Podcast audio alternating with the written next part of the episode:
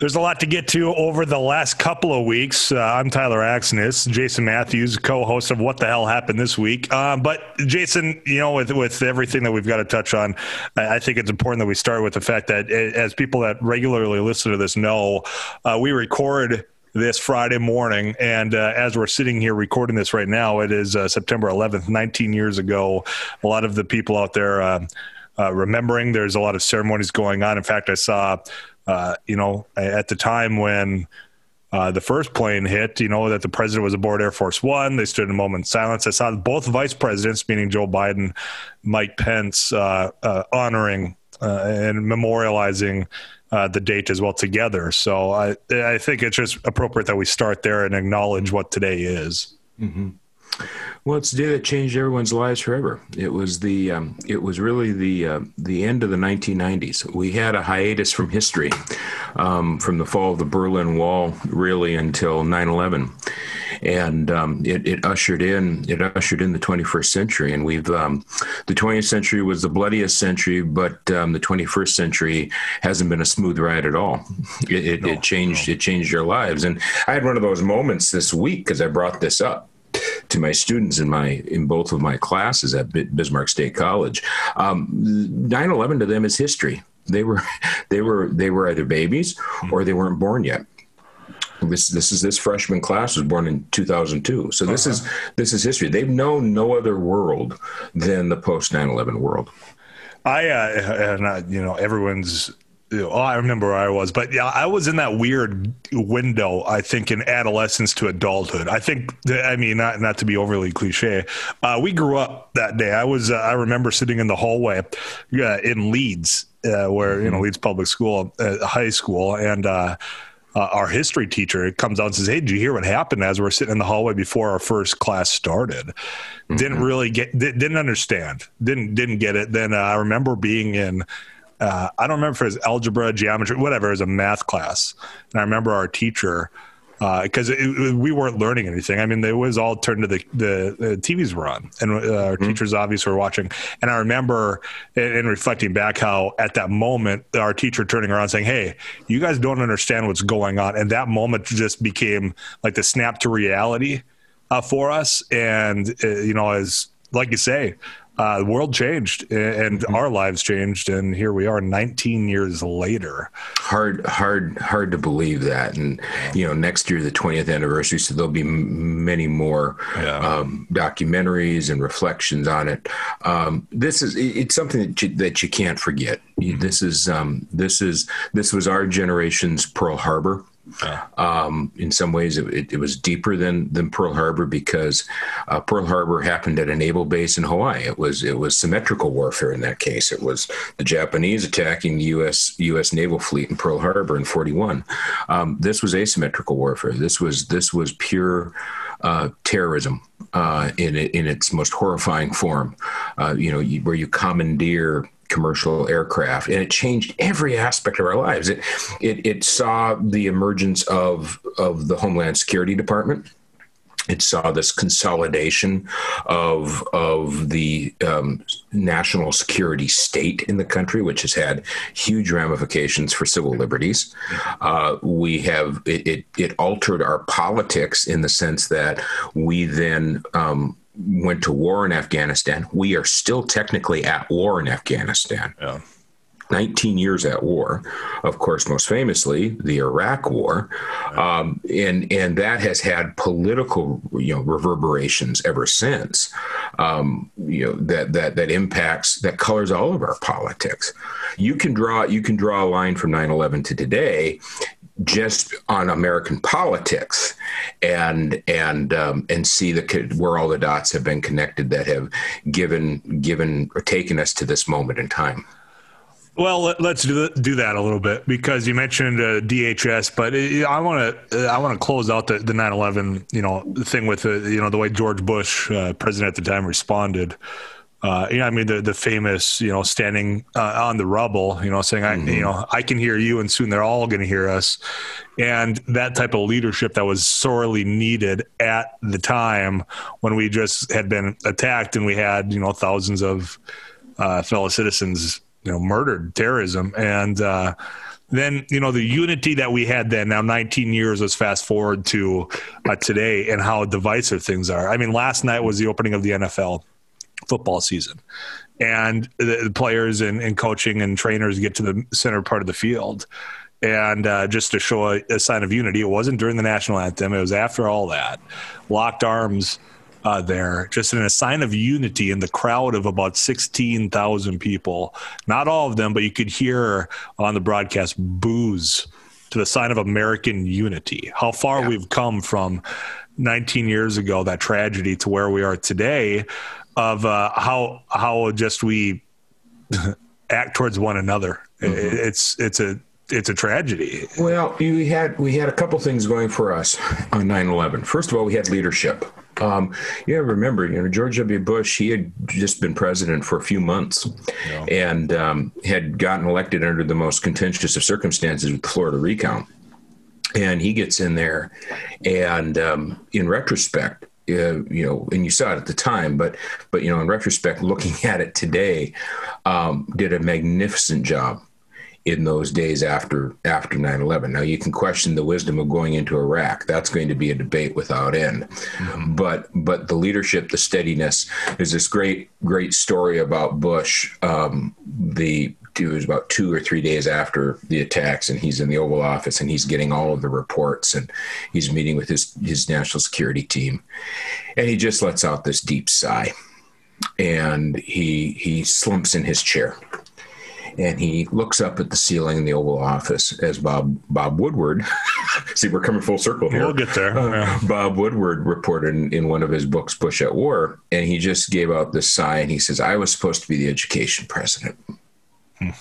And now I'm a war president, but I've got a job to do." Yeah. And that was it. He just, he, it was a moment, as Condoleezza Rice remembers, there was self, there was a moment there, a fleeting moment of self pity. And then he pulled himself back and you know, steeled himself to the task. So we had that. The other thing we had going for us too is we didn't have social media. Yeah. Boy, I know. Yeah. Social yeah. media didn't come on the scene until 2006. So we didn't have social media. I, I, I wonder, uh, and I've thought of this, um, probably too often than I should, that if God forbid another 9 11 were to happen in this country, I don't think that this country would come together the way we did after 9 11. No, no. And I frankly don't, I frankly don't think that, um, I think the country would tear itself apart, to be quite honest about it. It, it's uh, if you if you're listening and you're logged into that hellscape that is Facebook, just take a couple of days, just log yeah. off. Yeah. And by the way, uh, for those uh, that are you know sharing all that, I'm done with the NFL. Nobody gives a shit. It just if you don't want to watch it, just don't watch it. You know, but everything that is to rile up and get likes and to get shares within the people that are like-minded, it, it, there's an instinct that has grown into us of I got to put this out there for everybody to see, and, and I got to just you know fire people up, and that is not necessarily healthy uh, to democracy, but also personal relationships. No, you know, I mean, you you have people you have people that are now saying. Um, in, in various parts of the country. Um, depending on these election results, I'm going to move. Well, let's be real, Jason. I mean that that's after damn near every election. Well, that's true, but I mean, yeah, and people say, "I just want," and and I, and it's it's really been magnified because of the pandemic. I mean, there there's an example. We have a, a if we can transition here, I guess this will be the segue. Um, we have a a medical 9/11 happening right now. You know, we we lost 3,000 souls on September 11th, 2001. We have lost 60 times that uh, wow. since March to this pandemic. We are we are averaging 1,200 people dying uh, every day um, in this country. That you know we're we're averaging three 9/11s per week and and this is a country where you can always measure the health of a democracy uh, by by a various set of factors. But one factor that that you can measure the health of democracy is the level of politics in society. And that's what you saw last night with the NFL. That's what you've been seeing for the last, you know, six, seven, eight years already. Yeah. Is that everything is political? You put on a mask, it's a political statement. Um, you you you decide not to go out in public or go to to large crowds. Oh, you're you're, you're believing the experts or you're you're believing hoaxes. Everything is seen through this political prism. That's not healthy for a democracy. No, no, uh, and you're right. I mean, every single thing. You know, if I, if I, write with a damn red pen for one day. oh, how dare you do, choose the red pen over the blue pen? I had somebody tell me one time. I haven't watched the show in years now, but for a while there, I was watching Blue Bloods on CBS. All right. Yeah. Never watched, so uh, I, I mean, it was it was something. It was and then after a while, you know, I, I, I don't like. I got tired of Danny or Donnie Wahlberg. It's like okay, same shtick every week. But but I had somebody say, "See, you know, I kind of like I kind of like Blue Bloods," and they came back to me and they said, "Well, then you must be a Republican. You know, Republicans watch that show." It's like, are you giving? Give me a oh break. Oh, give me a break. A show is just a show.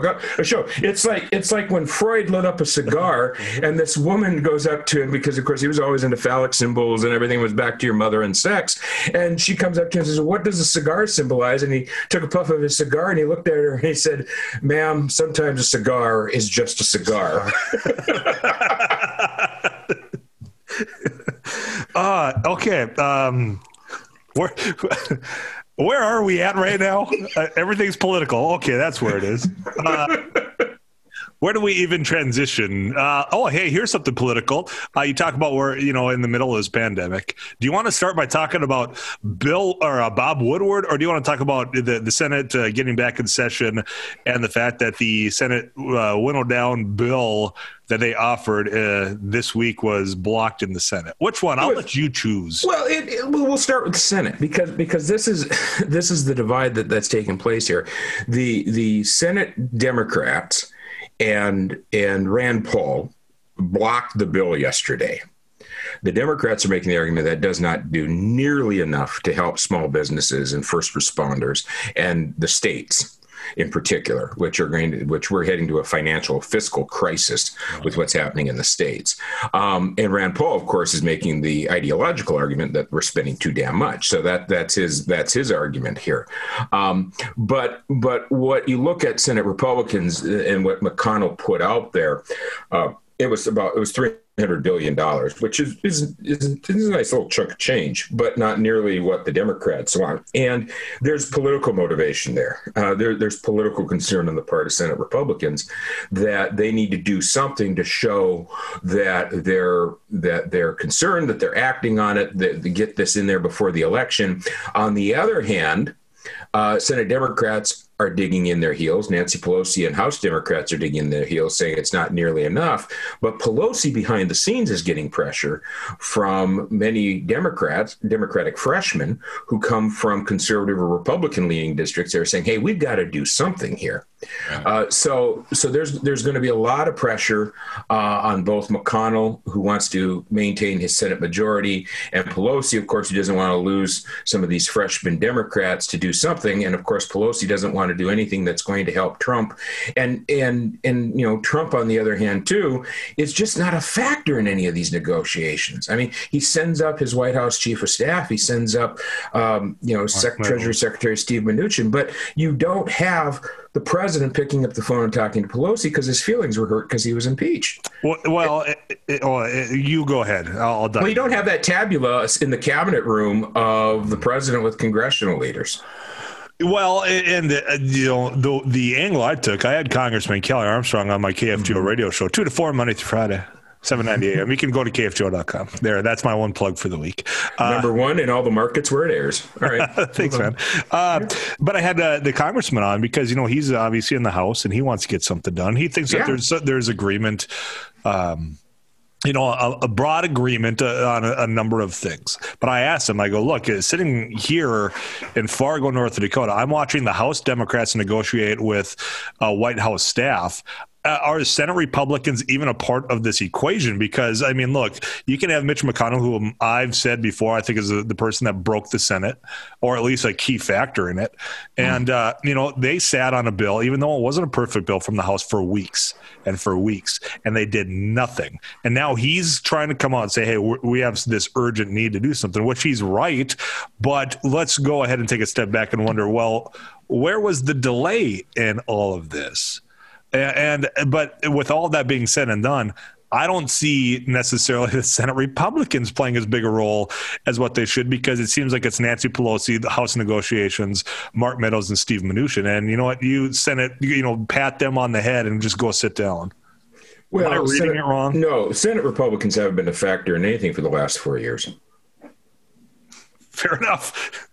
Fair mean, enough. I, no, that, I, mean, fair enough. I mean, this is pathetic. I mean, back in the 1990s, the United or 1980s, United Negro College Fund had that wonderful. It was one of the best. It was voted one of the best marketing campaigns of the 20th century, and they had that tagline that people still remember: "A mind is a terrible thing to waste.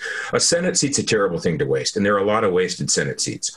The Senate is a chamber that was built for giants, and it's filled with pygmies today. I, and, I, and, and, there is a there is a there is a battle going on to see who can be the shortest pygmy. I mean, you have you have a guy like you know I'll just come out and say it like Kevin Cramer for example. Yeah, yeah. Oh, I'll get um, to him. Well, yeah, but I mean, you got a guy like Kevin Cramer and then Marsha Blackburn out of Tennessee. Uh, they all think that they that they serve with President Trump. Yeah.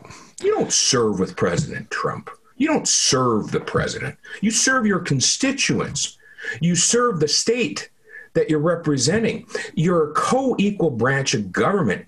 Act like it. Act like it.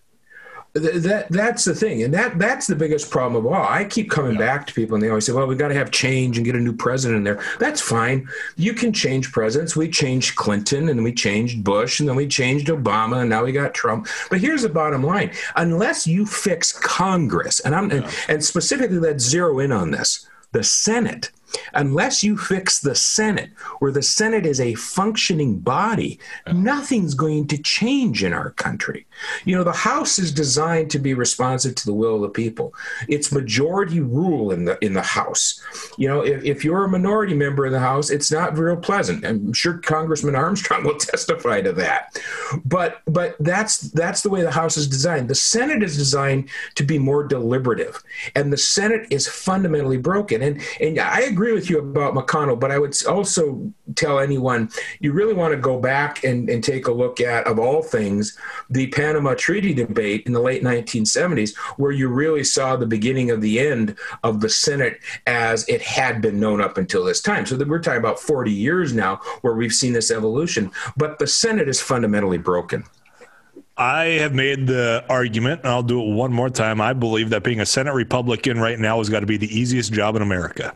You go out there, you don't do a damn thing. You, you put out press releases back, you know, you have your, your staff take care of that, then you go on recess and then you come back and if you are if you fail at doing your job which they have done for a number of years now then they get bailed out with executive orders from the white house. They have just a, a dereliction of duty right now. They just sit out there. They don't do a damn thing. Besides bitch and moan that nothing's getting done uh, while they neglect to acknowledge that they play a key role in all this Mm-hmm. So, all right, there. I'm going to step off my. Uh, Got that out of your system this morning? Yeah, don't worry. I'll double down here this afternoon. Well, I'm an institutionalist. I, I'm concerned. I'm concerned about the Senate uh, because because the Senate, you look at the Senate oversees or has because of advice and consent has a great say in foreign policy. Uh, the judiciary, uh, appointments. Uh, the, the Senate is a unique body, and the Senate had been designed by the framers, as George Washington uh, apocryphally had said.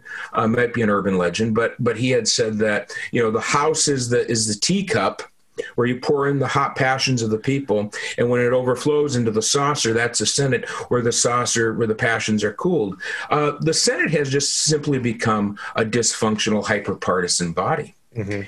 And and yeah, you yeah. talk to senators, you talk to senators who who are there behind closed doors by everything that you've read that, that we've read, but you talk to former senators, they talk about how how depressing it is there, how nothing nothing gets done. And the Senate used to be the ultimate the ultimate prize in American politics. I mean, after the presidency, people longed to be a United States senator. The prestige that came with it, the responsibility, you were in the world's most exclusive club and greatest deliberative body. And today it's just become this this sideshow. Yeah. It has, and uh, uh, let's just leave it there. We got so many other things. I know we've only got a short amount of time. Let's talk about the state of the race uh, right now, because uh, I mean, you mentioned uh, like people are talking about needing to win the presidency. There's a number of Senate seats that are up for grabs right now. Mm-hmm. Um, one of them is in Minnesota. Let, us start. Let, us keep yeah. it local here. Minnesota, you got uh, Tina Smith, Jason Lewis. a poll came out just this week showing that Tina Smith with an edge uh, but also shows uh, Joe Biden with with uh, the edge as well. There's been a lot of uh, a lot of talk. In fact, if you're listening, go to ndexplains.com. In fact, maybe that's how you got to this podcast. That's the uh, website I created. I write on. Jason has created uh, some columns as well there. Uh, but Tessa Gould, also a, a you know a columnist uh, from time to time, and wrote about the state of Minnesota and how there's always something about Minnesota and how close it came in 16 and how there's kind of an unease going into 2020 mm-hmm. right now for the presidency and ultimately what that means for the, the United States Senate. Uh, y- your thoughts on where at least Minnesota rests right now, Jason?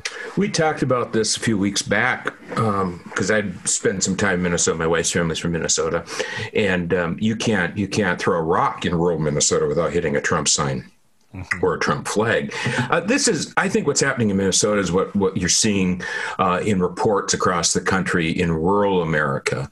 Um, good good example of that's in, in, rural Pennsylvania, where you have ancestral Democrats, traditional Democrats that are moving over into Trump, and maybe they had already been weak Democrats for the last few years, but but now they're they're moving over to Trump, and it, it's primarily on culture. It's it, it's primarily on culture. And I think that in Minnesota's case, uh, you know, maybe sometime we'll have a Minnesota political expert on, but I think in Minnesota's case, the the effects of the riots in Minneapolis are having having a profound impact. There, there's there's something else at play here, and that is uh, there was a study that was done.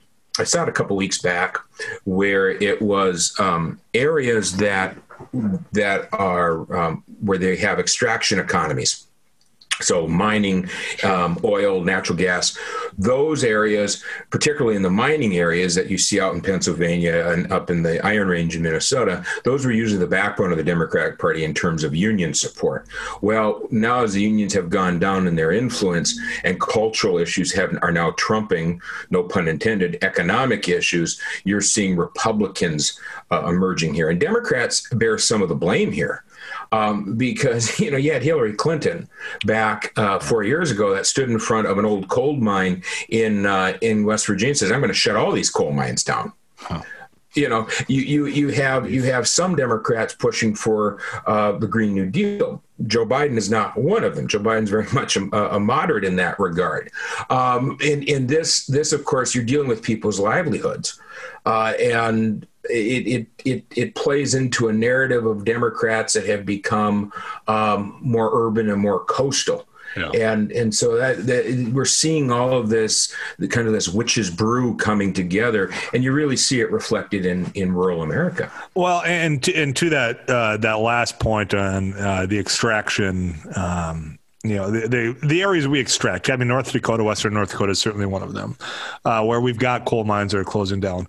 And you know what? There's there's economics that play a factor. It's not just politics. But let's talk about the politics just for a moment, because I, I really want to get to the, the, the Atlantic article last week and the Bob, the Bob Woodward, because I mean, obviously that's the hot items uh, that we, we haven't touched on. We might be going extra innings here, folks. Yeah, yeah. Bear with us. I wouldn't encourage you to skip forward, but you know what? I wouldn't be angry if you did. Uh, but you know, this whole uh, the Green New Deal, for example, or just any political. Hey, we're gonna there's gonna be job creation here. You know, but if you're a coal miner. You grew up, you've been doing that your entire life, or you're extracting uh, oil from the ground. You've been doing that for years. You had a great paying job.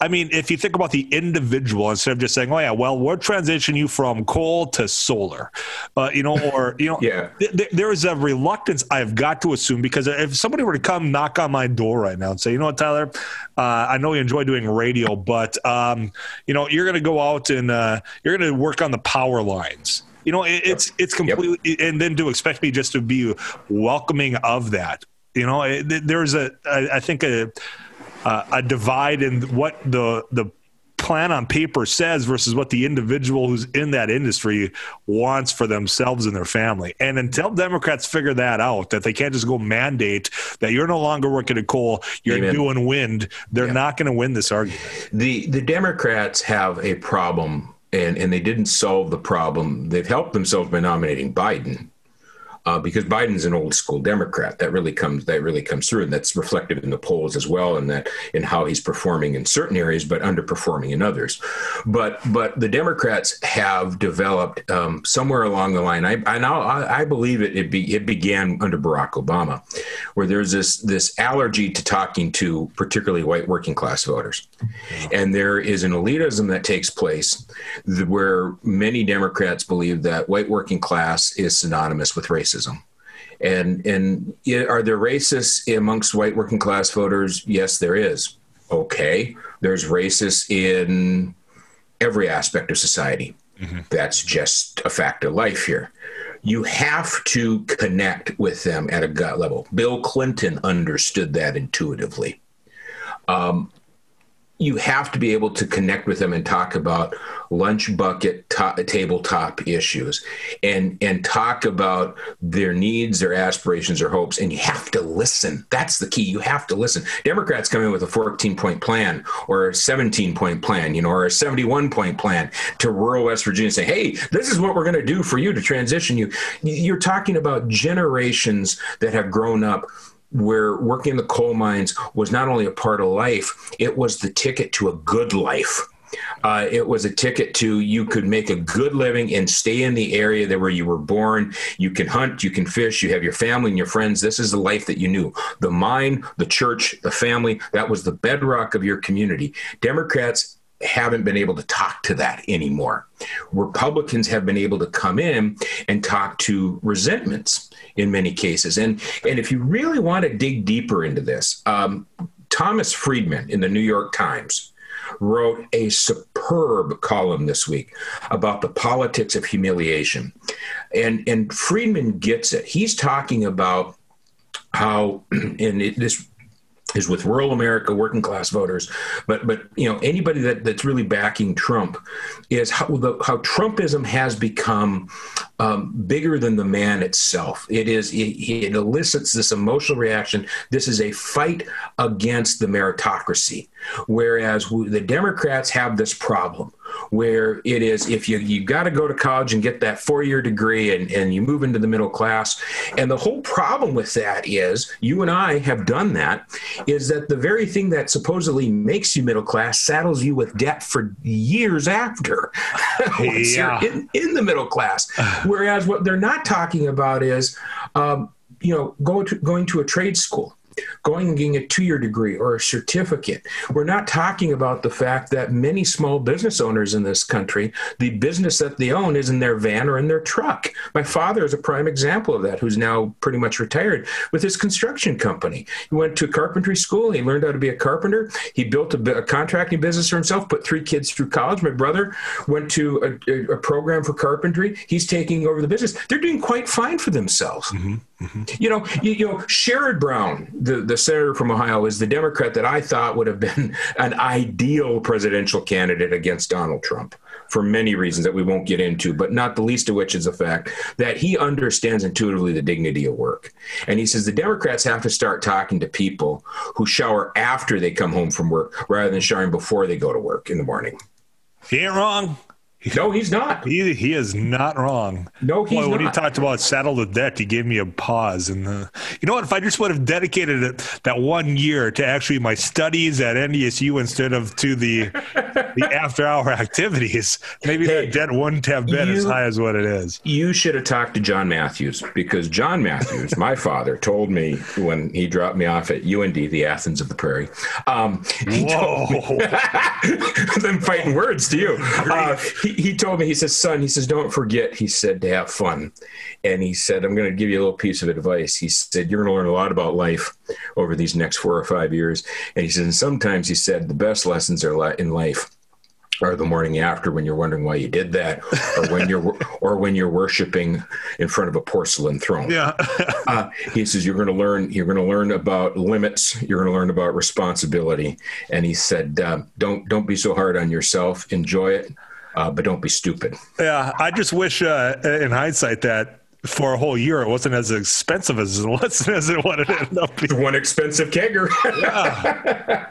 Anyway, let's move on. Hey, do you want to talk about? Uh, uh, let's go last week. So, hey, here, here's going to be our out that this is going to be a longer. What the hell happened this week? Because you know we didn't have a recap from last week. Let's just uh, go a full hour and be done. All right, fair. All right, let's do it. Let's do it. We've got a lot to cover here. I've got time. I have um, time too.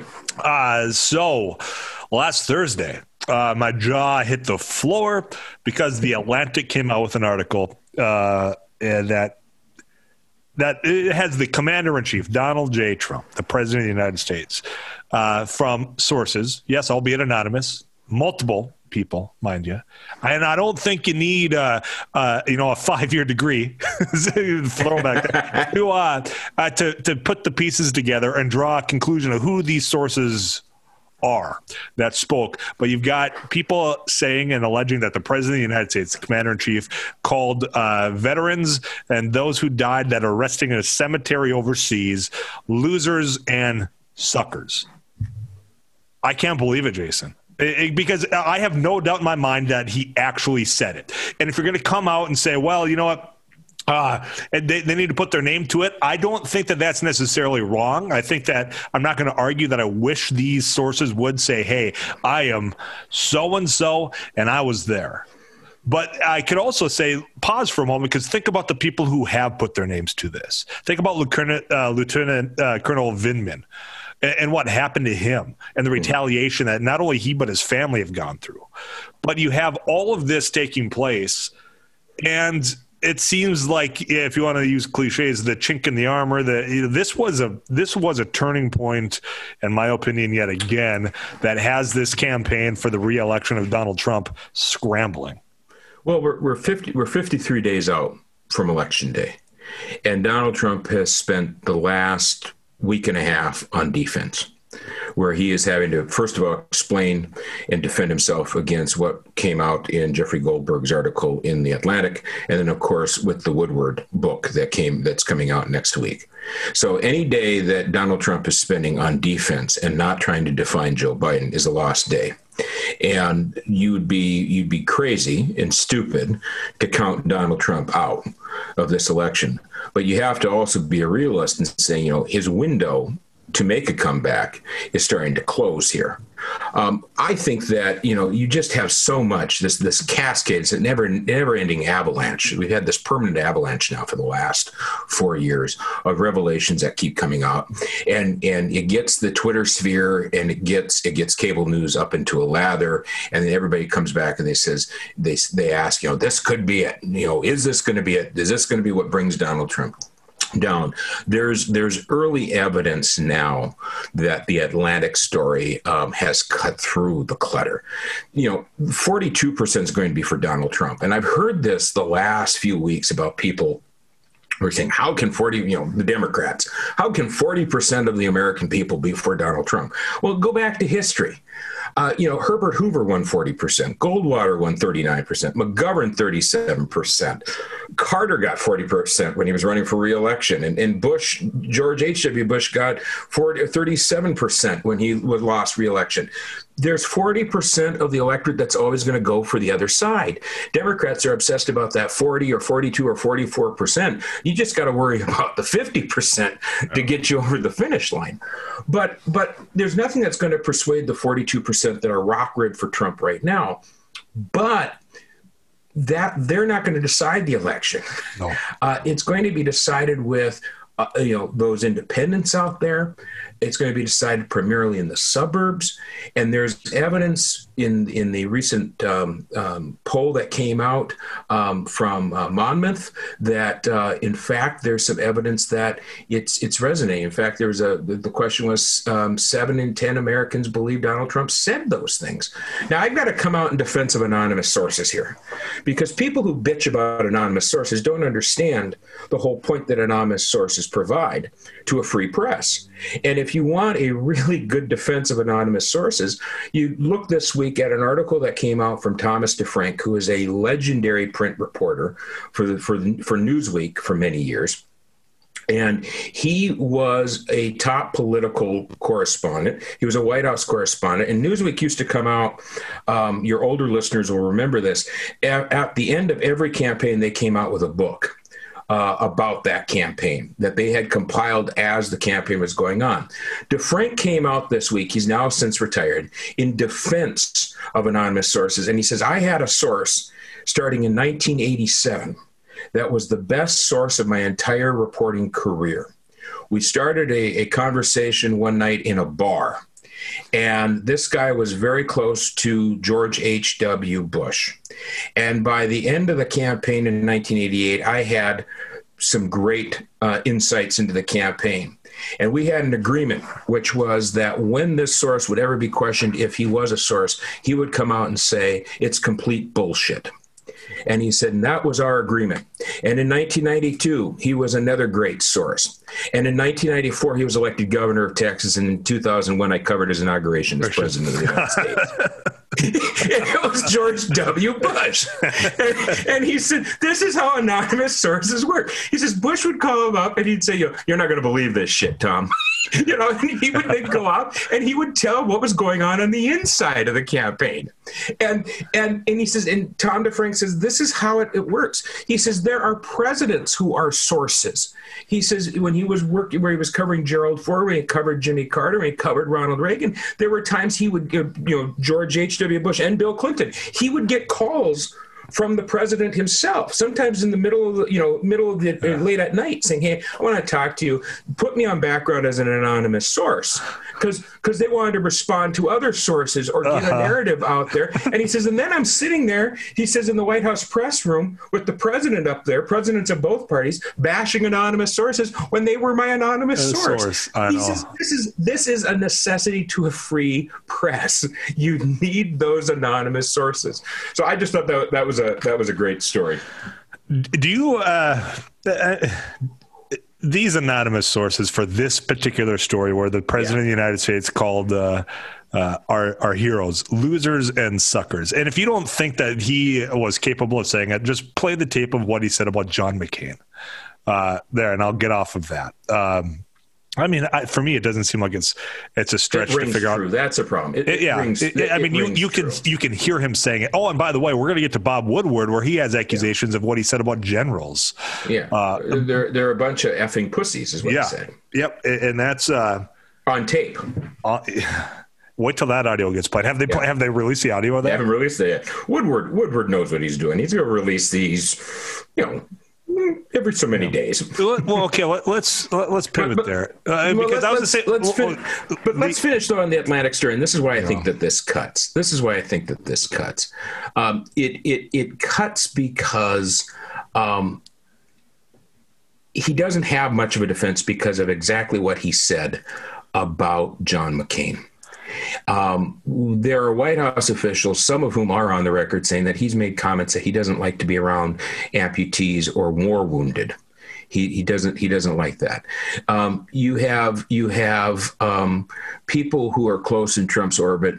Um, you go back to the the prenup that he had with Marla Maples, his second wife, where it was when their before their daughter was born. He had a provision in there that the daughter ends up going into the military, she would forfeit all rights to an inheritance. I mean, th- there's something intrinsically there, psychological, what have you, when it comes to the military. Um, I happen to have a theory on Trump, and the theory is is that this is a guy who sees the sees the presidency as a stage and a screen. It's performance for him and he likes to come off as the tough man. He likes to be, you know, he likes to be the strong man. He likes to be surrounded with the pomp and the ceremony and the circumstance of the office. Performing the office is another story entirely. Um, but but this is a guy um, that um, has never. is the first American president who's become president who has not had any prior experience as either an elected official or a cabinet officer or a member of the military. Uh, so he comes from an entirely different world. Uh, and and this is a guy that I think John McCain and Barack Obama uh, just set off, and Mitt Romney as well, just I think set off something deep in his psyche. Uh, they're just triggers for him, and um, uh, why I think that, you know, stop psychoanalyzing the president here and moving to why I think this resonates. It's because the, the military is still the one institution in this country which has become so cynical that is still very much revered and respected. Well, we all know somebody that served. Um, exactly. You know, and we're sitting in North Dakota where we have a very high uh, percentage of our population that has served. Um, uh, and it's it's just jaw dropping to me, and I'll close it with that. Uh, but I'm, uh, but there's no doubt in my mind he said it, and uh, obviously, as you're pointing out, uh, a lot of people, even those that support the man. It, it's tough for them to argue that this wasn't uttered from his mouth, whether it was that day or any other time. And again, if for those that are in doubt, saying there's no way he could possibly, I just keep pointing to what he said about John McCain in yeah. front of a crowd on video. Um, other things that are recorded that I'm sure they're going to uh, try to pivot from, or as you mentioned, Bob Woodward got a book coming out. Uh, I think probably every president that has sat down with Bob Woodward has come to regret it at some point. Am I wrong? Uh, the, the, the, guy's good. Let's just put it that way. He's uh-huh. good. Here, here's what. So we got these. Uh, we got the audio recordings that the president's, yeah. and, and now there's a, a, hunt to figure out who cleared the fact that the president Donald Trump had 18 recorded conversations. Jared Kushner did. Jared Kushner is who it is. Well, Jared why Kushner. It, why are they saying it was Lindsey Graham? no, well, Jared Kushner encouraged him to do it. Uh, was a was a source for Woodward himself, and Lindsey Graham also encouraged Trump. But it was it was Kushner who thought that this was going to be a good idea. Oh, Jared. But, but what's what, what's what's remarkable here about Woodward is that he records his conversations. He's a meticulous note taker. Um, and his writing can be um, can be riveting, but it can also it's, it's, in one of two gears. It's either riveting or tedious. Mm. Um, and and um, but he gets all of his facts out there. Uh, and, and the thing about Woodward that he did that's extraordinary is this was the first time he released the audio tapes of of any conversation that he's had with the president. Well, and I think, it, and he did it, that to back it up because he came yes. out and he's gonna he's gonna tell Scott Pelley on 60 Minutes this Sunday night that he did it because some of the things that many of the things that Trump said was just jaw dropping, and, and, that you know here it is, it's in his own words. Yeah. You can hear it. You know, rather than coming out and saying, "Well, that's fake news," and you made up your sources. No, here it is, the president in his own words. Uh, let's go with that angle then, because you, say this Sunday, uh, which is going to be uh, like uh, September 13th, uh, the only defense, the only defense that I am seeing from uh, people that are the 42% uh, Uh, that you know reach out to me and push back on my my opinions on things. Or you know what? If Bob Woodward knew all this and he thought it was so serious, why he's did not he the wait president till... of the United States? Bingo. He's not the president. He's a reporter. Yeah. Why did he wait till now? You know what? This guy on February seventh told a journalist, a reporter, that this thing is deadly. It's airborne. It's much worse than the flu. I, there was a timeline of from that to going to rallies saying, "Hey, this is the next Democrats hoax to standing on the White House lawn saying, I take no responsibility at all, to having another conversation with Bob Woodward, a reporter, uh, saying, uh, you know that this uh, uh, this is just as bad as it's you know going to be and that uh, he's trying to downplay it because he doesn't want to cause a panic. Well, President Donald Trump is trying to say he doesn't want to cause any panic over this. And when I think, had he, I'm sure he was sitting in the Oval Office behind the situation or the desk. Uh, and he was probably uh, having the conversations there with Bob Woodward. If he had the same conversation in that same somber tone that he did with Woodward, but he was looking at a camera and talking to you and I and everyone else listening to this, it would have made a big difference in how we perceive how he handled the situation this goes back to my earlier point about Donald Trump seeing the presidency as performance on a stage rather than performance of the actual job. Because what Donald Trump doesn't understand, and what um, every good politician does, is that good policy is good politics. I mean, Donald Trump was sitting, I went back and looked at the numbers. He was sitting at a 49% approval number in February. Um, that was his best in the Gallup poll ever. Not bad when you're moving into a reelection campaign. Mm-hmm. But he botched the response to the virus. And I've thought, what would have happened had he come out and leveled with the American people right out of the gate, yep. was upfront, told them the truth, didn't call it a hoax, told the Americans to brace themselves, handed it over to the experts, and let the experts take it from there. He'd be a hero and be coasting to reelection right now. I, I, I agree. I think that's why I say if he if he had those comments that he told Woodward instead of yes. keeping it d- disclosed, but he said it to us on camera from the White House, saying, "Look, folks, uh, we got we got to be real here." Yeah, if you want any difference between his approach and the approach of a leader go and take a look if you can find it. It's on YouTube and you can find the the one with the closed captioning or the translation. Angela Merkel addressed the German people, which is very rare for a German chancellor to take a primetime speech to the German people. She addressed them in late March, and it was the unvarnished truth about the difficult days ahead and she is talking to the German people about this is the greatest crisis the world has seen since the end of the Second World War. We need to brace ourselves to our duty, take care of one another, reach out to those people through letters and phone calls that we can't talk to in person. I mean, it was it was a calming speech. You know, leadership is about telling the unvarnished truth. Mm-hmm. I, I, I, told you that I was reading The Splendid and the Vile about Winston Churchill, where he just, he, in the height of World War II, he, he felt he was energized by telling the, the, the, British people the unvarnished truth that they didn't want to hear. But FDR did that in 1941 and 42 in the darkest days of the Second World War. JFK did that in the Cuban Missile Crisis. George W. Bush did that after 9 11. That is what leadership is all about. And, and uh, John Barry um, wrote um, The Definitive History of, of the uh, Spanish flu pandemic a century ago. At the end of his book, The Great Influenza, he writes the following words. I have a copy here out of my library. You um, came prepared today. I came prepared. I do. My, I do my homework every week. Um, so, so um, the, the, the, these are the final words in, in the at the end of the book, The Great Influenza. So, the final lesson of 1918, a simple one, yet the one most difficult to execute, is the one that those who occupy positions of authority must lessen the panic that can alienate the members of, of a society. A society that takes it as its motto, every man for itself, is no longer a civilized society. Those in authority must retain the public's trust. The way to do that is to distort nothing, to put the best face on nothing, to try to manipulate no one. Lincoln said that first and best. A leader must make whatever horror exists concrete. Only then will people be able to break it apart. Book was published in uh, the 1990s. There was, I mean, there 2000, 2004 came out in 2004. A lot to unpack there, but the thing that gave me but it's pause, true. gave gave me pause was when when it's every man for himself, and I think about on uh, on ND Explains Facebook page talking about you know the the need for just wearing a mask. You know, this is not they're not asking you to sacrifice a lot, and saying you know what it's we have uh, yep uh, our personal freedoms, but you have a collective responsibility towards one another. And seeing some of the comments of when do I have a responsibility for my neighbor, and just yeah. the uh, the approach. Well, it goes back to the Gospels.